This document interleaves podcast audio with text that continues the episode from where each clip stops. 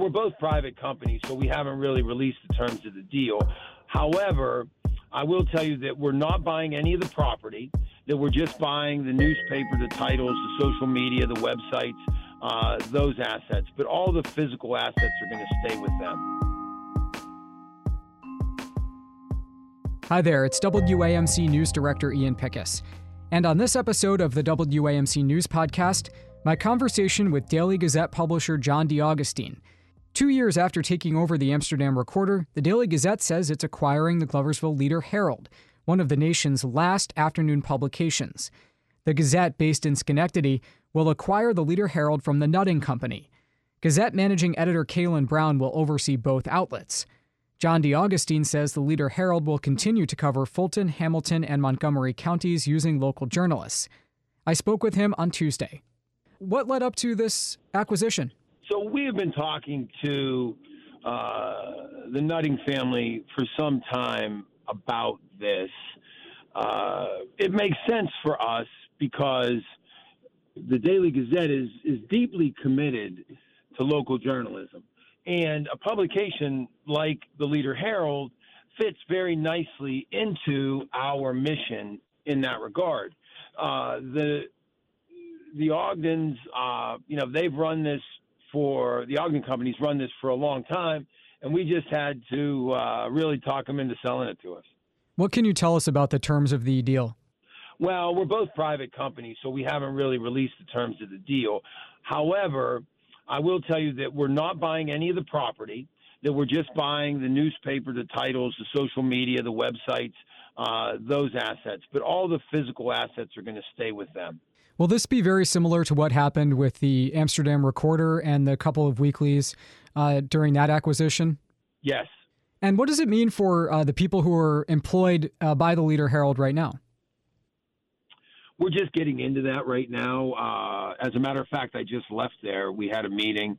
Uh, we encouraged all of the current employees to uh, give us all their information, and we are going to uh, talk to each of them and see if there's a fit for them in the Daily Gazette Company. But as you mentioned, we have a uh, model that we use for the Amsterdam Recorder where we take these papers because they're so close and we just incorporate them into the Gazette family.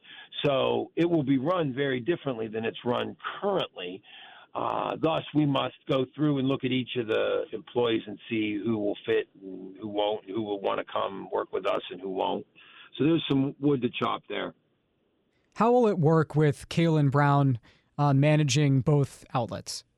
Uh, she's outstanding. Um, I think that her impact in Amsterdam was felt almost immediately when we hired her. She has outstanding news judgment. Um, she's wonderful with the reporters. So it's just going to expand her uh, responsibility a bit.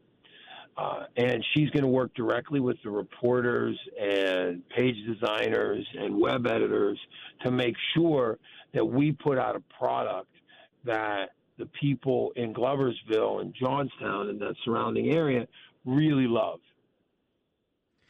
Uh, why the decision to stop afternoon publication of the Leader Herald? Well, we feel that in the future, you know, in the next 60 days or so, we're going to do a deep dive into that. I I I think that it's going to fit our model much better of the news cycle. Uh, it's going to be more efficient for us to do it in the morning. We already have carriers on the ground there in the morning, so if we can marry those routes together. But at first, uh, we are going to keep all the afternoon carriers. We are going to keep the afternoon delivery, and then we will migrate to morning um, when the time is right, uh, when it will have the least impact on the carrier force and the readers. You know, for people who follow uh, media, there's really, I think, two ways to look at uh, what you've been doing. One is, uh, geez, you know, the Amsterdam Recorder and the Leader Herald, they might not be around forever, um, if not you know, merging with a, a larger company like the Daily Gazette. On the other hand, you know, this is one owner now um, expanding, you know, from Schenectady into, you know, the Adirondack foothills and Amsterdam, Gloversville, Johnstown. Um, can you make the case for me as to uh, why this is the best case scenario? Sure. The Daily Gazette's higher mission is to support the communities we serve through outstanding journalism. And I think that we have shown through our investments in the Gazette and the Recorder that we are truly committed to doing that. Uh, in, in Gloversville, they have a lot of challenges in that community. And there's always the chance that they wouldn't have been able to support a local newspaper like the Leader Herald uh, six days a week. We know that with our model, uh, we can make it work. And we have a long view on this. I'm, the Daily Gazette wants to be around for the next 120. We're 126 years old, and we want to be around for the next 126 years. So we see local journalism as as the key to that future. And now that will be applied to the Leader Herald, and it will be uh, successful for many years to come. How did that meeting go? You said you just got out of a meeting with them in Gloversville. Oh, they're wonderful people, outstanding. Uh, very interested in the community, longtime employees. Um, I can't wait to work with them over the next few weeks uh, to make sure that the transition is great. I'm hoping that uh, we get some of them to come work with us uh, at the Gazette.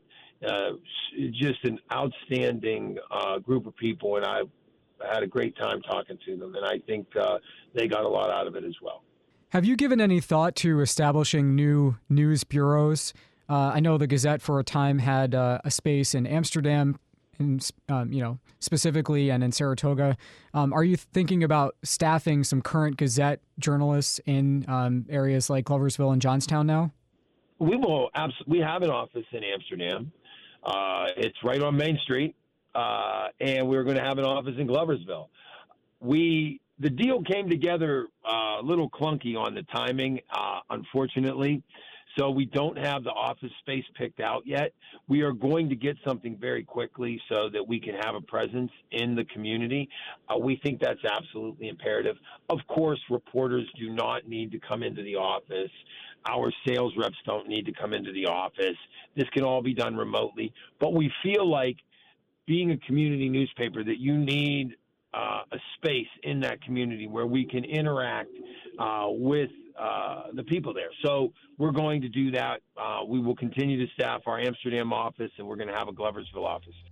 That's Gazette publisher John DeAugustine. John, thank you so much for taking the time to speak with me. I appreciate the time today. Enjoyed it. All right, that does it for this episode of the WAMC News Podcast. Thanks so much for listening. Until next time, I'm Ian Pickus.